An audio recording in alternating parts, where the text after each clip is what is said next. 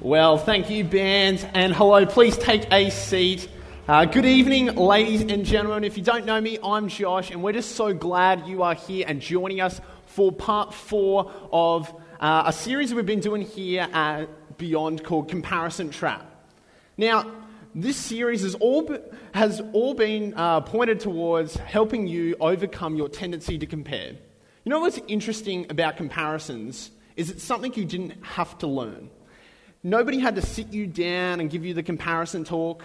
Nobody had to teach you how to compare. It's not something that your teachers had to teach you in grade one or two or three. It's not something you read in a book. It's just something that we naturally seem to gravitate towards. We seem to naturally gravitating, uh, gra- gravitate towards playing this game of comparisons. Well, we look to our left and we look to our right and we evaluate how we're going based on where everybody else is. We evaluate our own value by comparing specific aspects of our own lives to the lives of others. We look at how much money they've got, and we look at how, how much money we've got, and we determine how we're going.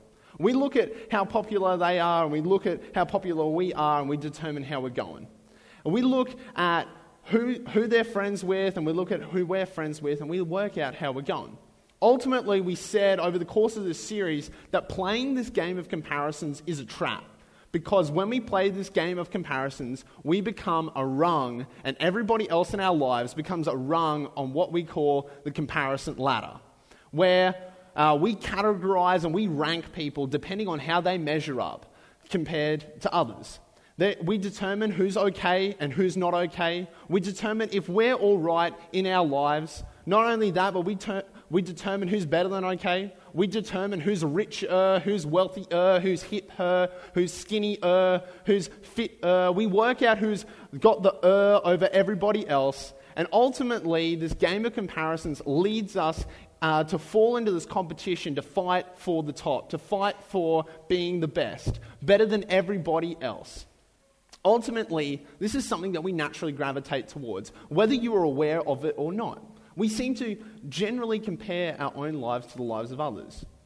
But while this is something we naturally do, it's something that we don't take the time to uh, evaluate and work out whether this is a game we want to play. A lot of the time, we jump into this game before we work out what, whether it's of benefit to us or not. And so during the week, I went to the liberty of um, putting together just a list of some of the pros and some of the cons of playing this game of comparisons, just so you're aware of uh, of it so you know whether it's a game you want to play. And so I'll put the pros up on the screen, and as you can see, there is literally no win. There is no pros. That is pretty much like the score of like the last 20 origins that uh, New South Wales has played. There is just no win whatsoever. Like, there is no winner comparisons. We've come back to this over and over and over over the course of this series. Even if you reach the top of the comparison ladder, even if you reach the top, because at the end of the day, when you reach the top, it causes you to mistreat others because you think you are better than everybody else. Not only that, while there's no pros, there's a whole lot of cons. There's a whole lot of negatives that come along with this game of comparisons, and we've talked about them during the series.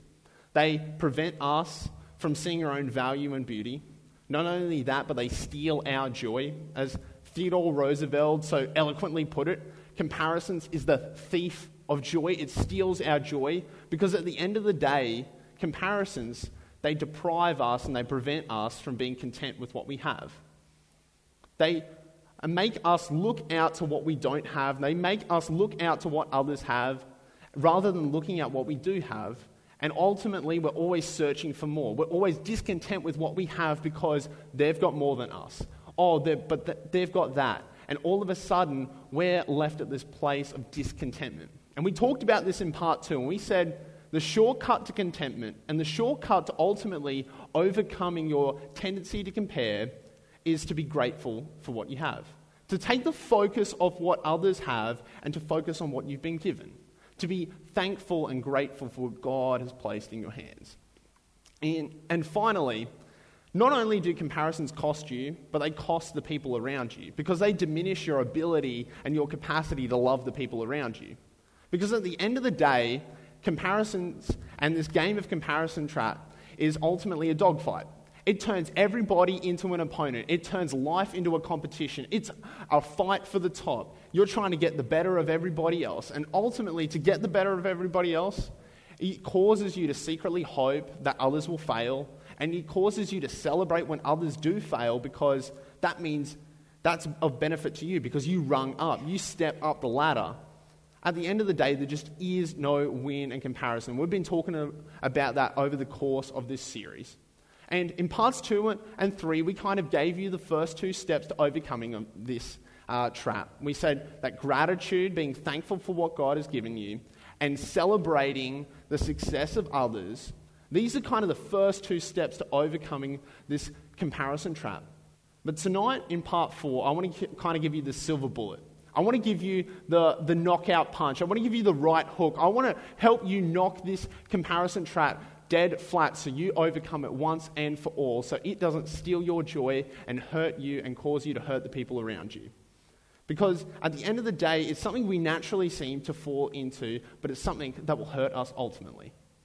Which leaves us with an all important question. It's the question that we're going to start on tonight. Why would we do something naturally that would hurt us ultimately?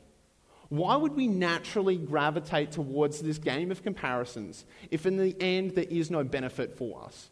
Why would we move towards doing something that's going to hurt us and hurt, cause us to hurt the people we love the most? Uh, over the course of the series, we've been looking at this thing called the appetite for known. And the reason why we do this naturally, even though it's going to hurt us ultimately, is because we have this desire to be known.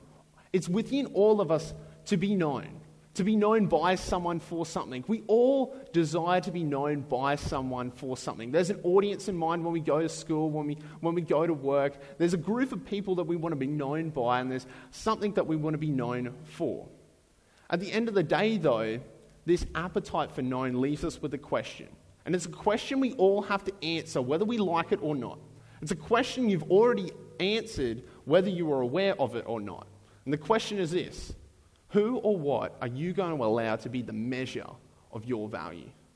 Who or what are you going to allow to be the measure of your value?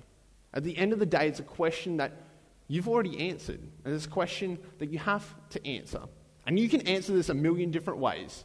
You can allow your success, you can allow your wealth, you can allow your popularity, you can allow uh, your importance to define your value, to be the measure of your value. But at the end of the day, your response to this question is so critical because it will determine the contentment you experience, but not only that, it will determine if you compare and what you will compare about yourself to others. And I just wanted to put together a kind of a list of some of the popular responses to this question because you can answer this a million different ways. But I just put together some of the, some of the most popular ways uh, to answer this question of what's, what's the best measure? Some people think it's career. Some people think that putting your career as the measure is a great way to feel good about you. When we, uh, when we say that you know, we're a doctor, that, that, that becomes the value measure. Others of us, it's not career, but it's wealth. The more money you have in your bank account, the better you feel about you. Uh, ultimately, that decides how you're going in life. Others, it's about talent. The more talented you are, the more skilled you are, the, uh, the fact that you made the team, the, the fact that you made the musical, that determines how you feel about you. Others, it's success. The more successful you are, the better you feel about you. Others, it's popularity. The more likes, the more followers, the more friends you have, that ultimately determines, determines how you feel about you. Others of you, it's if, or, uh, if you're dating or not. If you're dating, you feel great, but when you're not, you don't. All of a sudden, it's, it's this game of uh, to try and date the best person because when you date the best person, you feel great about you. Others, others, others of you, it's intelligence. When you get that OP, when you get that A, plus, you feel good about you. And others of you, it's body image. The better you look, the better you feel about you. You can answer this question a million different ways. Who or what you are going to allow to be the measure of your value. There's a problem with a lot of these popular responses, and the problem with a lot of the res- ways we respond to this question.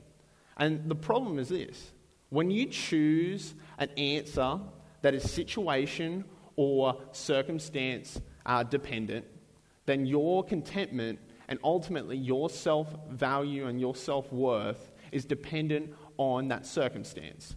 And it can rise and fall just as quickly as your success can rise and fall, just as quickly as your grades can rise and fall. One day you're at the top of the world, and the next day you're at the bottom. All because, all because you didn't get that promotion at work, or because you made a few bad decisions with your wealth, and all of a sudden uh, you're back, you, you've lost a couple thousand dollars, you've lost a couple hundred dollars.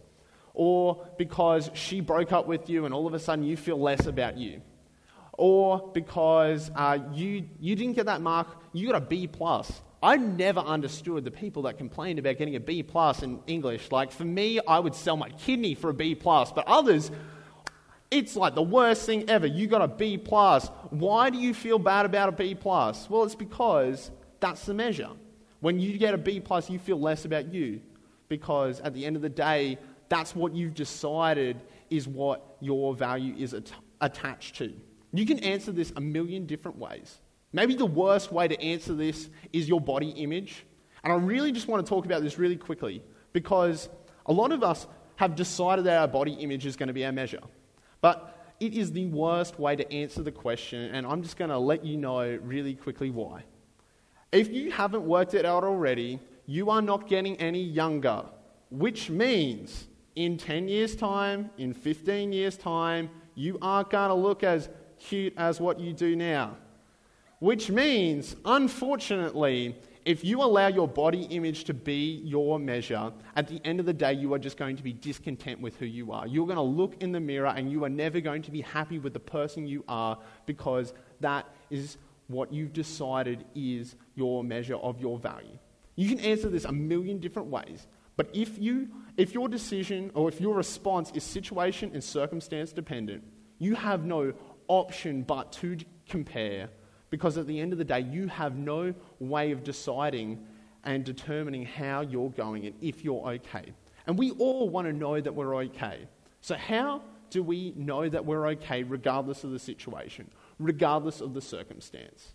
If you want to escape your tendency to compare, you need to respond to this question in a way that is not circumstance or situation dependent, that your value doesn't rise and fall depending on what's going around you. And tonight, I'm going to give you the option, I'm going to give you a, a, a potential way to answer this question. And it may not surprise you what the answer is because we're in church after all. And the answer in church, if you haven't discovered it already, and church people, I want you to play along, the answer is always Jesus, right? Jesus. It is always, gee, you gave me a freak out there. It's always Jesus. It is almost always Jesus. Somebody asks you where the bathroom is. If you don't know, just say Jesus. You'll be right. Like, the answer is almost always Jesus. And tonight, that is kind of going to be the conclusion. But I don't want you to switch off. Some of you are already rolling your eyes like, oh, Josh, can't you just tell us something new? The answer is always Jesus. Well, while that may be the conclusion, while you may already know the conclusion, tonight I want to give you the explanation. Tonight, tonight I want to give you the why behind the what. Tonight I want to help you understand why so many people believe this to be the best way to responding to this question. At the end of the day, it's up to you to decide who or what you are going to allow to be the measure of your value. You don't have to select this option at the end of the day. It's up for you to decide. But tonight, I just want to inform you about this, this option. And worst comes to worst, I just confirm the fact that, that this isn't something you want to affiliate with. This isn't an option that you want to consider. But at least hear me out, because I want to give you the explanation.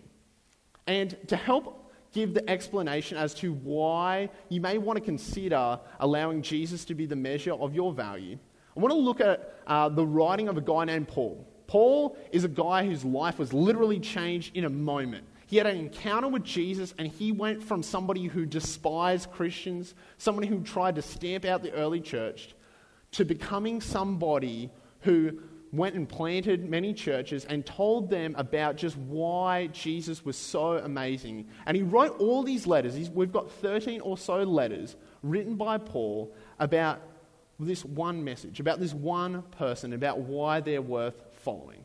And I just want to jump in on one of these letters. and in particular letter that Paul wrote to this uh, uh, city and this church in Galatia. And Paul uh, is within this letter writes about what we were talking about earlier how there are some things that we do naturally that hurt us ultimately. And Paul likes to refer to this phenomenon as slavery. And we're going to pick up on, in Galatians 4:3 if you want to follow on, is on the screen. And Paul writes in Galatians 4:3, he writes, "We were slaves to the basic principles of this world." And Paul's very deliberate about using this imagery of slaves and slavery. Because slaves don't do things because they want to, slaves do things because they have to, right? And, and what Paul's trying to make here is a point. Paul's trying to show us that the reason why we do things naturally that hurts us ultimately is not our fault, but is in fact the world in which we live in and which we were born into. And it's just something that we will always naturally gravitate towards. But Paul doesn't leave it there. He uses this as a platform to go on to explain. He says, um, But when, in other words, this used to be our fate, but something changed. But when the right time came, God sent his son, who is Jesus, beautiful, we're getting there into the world, uh, born of a woman, which just sounds like basic biology. I'm willing to bet that 100% of the people in this room were born of a woman. Paul is not just explaining basic biology, don't you worry, uh, but he, in fact, is trying to communicate a point. He's trying to demonstrate that Jesus became human and he set foot on earth and he experienced life just as you and I experienced it. And he was subject to the same tensions and struggles that you and I face and ultimately, he was subject to the law. And Paul, with all this in mind, goes on to explain just why God sent his son Jesus. And he goes on in the next verse and he writes God sent him, why? To buy freedom for us, who were slaves to the law, so that he could adopt us as his very own children. Why did Jesus, why was Jesus sent into the world? It was very simple to buy you freedom, to set you free, to set you free from comparisons, to set you free from envy, set you free from anger, to set you free from uh, discontentment. At the end of the day, Jesus came to set you free from your sins. At the end of the day, he came to set you free and open a doorway to a new future. And that freedom didn't, Jesus didn't just snap his fingers and all of a sudden things were good. It came at a price. Notice that he writes, God sent him to buy freedom for us. In other words, it came at a cost. And this is just such a significant idea that I want to give you an illustration to help you just kind of grasp the significance of what Paul's trying to say. In my hands here, I've got an iTunes gift card. Now, the quantity or the value of this gift card can change, right? This, gift card could be worth anything from $20 to $100. Yet, what determines the value of the gift card? Ultimately, how much I pay for it. If I pay the cashier $20, this gift card is worth $20. If I pay $50, it's worth $50. If I pay $100, the gift card is worth $100. In other words, the price determines the value. The price determines the value. And this is so important because if Jesus came to buy freedom for us, the price determines the value, right? And do you know what that price was? Your freedom cost Jesus his life. And if the price determines the value and the cost was Jesus' life, that means something for you. Ultimately, if you were bought at Jesus' life, you are worth everything to Jesus. You are worth everything because if somebody thinks you're worth dying for, then you are worth everything to them. Jesus gave up everything so that you could be set free, and you are worth everything to Him. Regardless of how your life looks, regardless of how you measure up, you are worth everything to Him. Paul kind of goes on from here with this idea in mind, and he goes on in verse 6, and he goes on to write. Um, and it's going to be on the next slide. Beautiful. Uh, and because we were his children, because we are his children, God sent the Spirit of his Son into our hearts, prompting us to call out, Abba, Father. And that word Abba does not refer to the 80s singing Swedish band, but it is referring to something um, completely different. Uh, it's talking about, Paul's talking about uh, an Aramaic word. It's an Aramaic word that um, Jesus, in fact, used to address his heavenly Father when he prayed um, right before he died. And he uses this word Abba, and it's not a Greek word. Uh, the Greek doesn't actually have an equivalent to this word, so he just inserts this word Abba. But this word kind of, kind of is a bit like father, but it's far more relational than father. In fact, it literally translates something like dad or daddy. In other words, Jesus came and set you, to set you free and to buy you a relationship with Him. So you could live in a relationship with Him. And this isn't just some business partnership, this formality, but it is a personal and intimate relationship that you get to experience with Him, that you get to call Him Dad. I've never, I've never met a perfect parent, but I've met a whole lot of good parents. Um, I, I actually um, am part of a youth group, and I get to meet a whole lot of parents. And you know what every parent says about their kid? You know what every uh, dad says about their son, every mother says about their daughter? Is that they're priceless. That they wouldn't trade them for the world, that they are worth everything to them. And that's a not so perfect parent. That's a parent that gets things wrong from time to time. How much more do you think your heavenly Father thinks of you? How much more do you think you are worth to Him? At the end of the day, he gave up everything for you. And what you f- won't find in this letter that Paul writes in Galatians is a condition. This love didn't come with a condition. A lot of the people uh, that Paul is writing to believe that in order to get this relationship, you needed to kind of follow a set of rules. You needed to follow the law of Moses, that you needed to get circumcised in order to be right with God. And Paul writes this and he says, No, it doesn't come with a condition. I Jesus has done it all. All you need to do is embrace that. And if you want to uh, escape your comparison trap, that's all you really need to do, is embrace the idea that regardless of what, what happened in your past, regardless of what's happening in your current circumstances, regardless of how you measure up, regardless of your popularity, your wealth, regardless of your success and whether you're dating her or not, he loves you. And if you want to escape the comparison trap, you don't need to look to others to determine your value. All you need to do is look in the mirror and remember that He did it all for you and that you are worth everything to Him and that He loves you regardless of the circumstance, regardless of how you measure up. And with all this in mind, Paul draws his conclusion in verse 7. He says, Now you are no longer a slave. That's in the past and there's something new. But you are God's own child. And since you are his child, you have been made his heir. Word heir, you may have heard that, you know, referring to like a prince. He's the heir to the throne. Using that word heir is referring to an inheritance. What Paul's pointing out here is while Jesus loves you just as you are, while you're worth everything to him just as you are, there's more. He he loves you just as you are, but He wants more for your life. He's got a plan for your life, He's got a future for your life. You know what that plan and that future doesn't include? It doesn't include comparing yourself to the people around you. Because at the end of the day, Jesus wants the best for you, and there is no win in comparison. There is no benefit at the end of the day. And it's something you don't need to embrace. You don't need to look to others to find out how you're doing. All you need to do is remember how much you're worth to Him and let Him be the measure.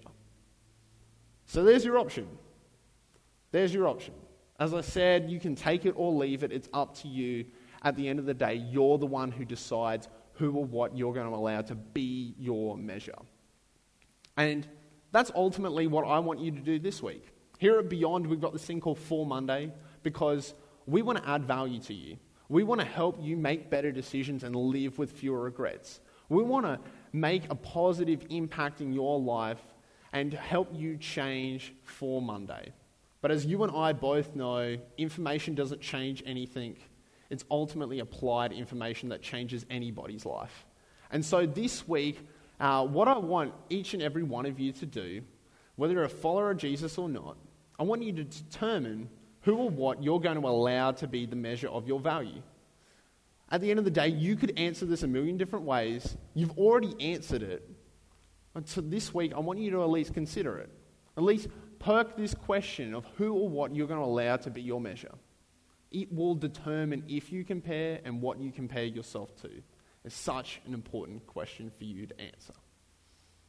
And if you're somebody here tonight who's considering the Jesus option, who's considering the, the answer is always Jesus option, well, I wanted to give you a, a For Monday specifically for you. Uh, this week, uh, I've created kind of a second For Monday for everybody who wants to take that Jesus option, who wants to allow Him to be the measure of your value. At the end of the day, if you want to take your cue from the one who created you, the one who loves you, and the one who died for you, uh, I've created kind of multiple steps that you could take. You don't need to take them all, but they're potential steps because at the end of the day, we're talking about a relationship. We're not talking about a formality.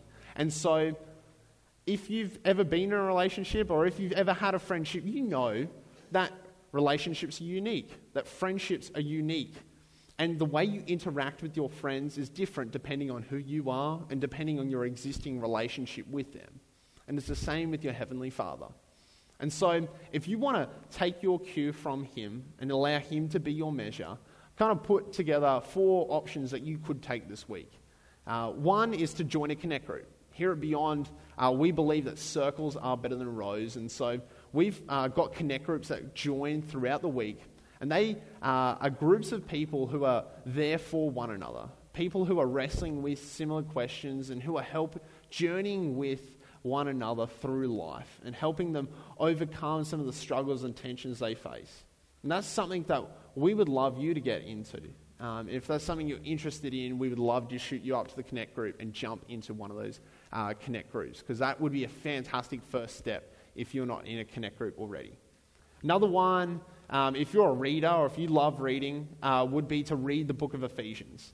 Uh, Paul wrote a lot of letters. One was Galatians, another one was Ephesians. And this book of Ephesians is literally six chapters long. It'll take you about an hour and a half to read.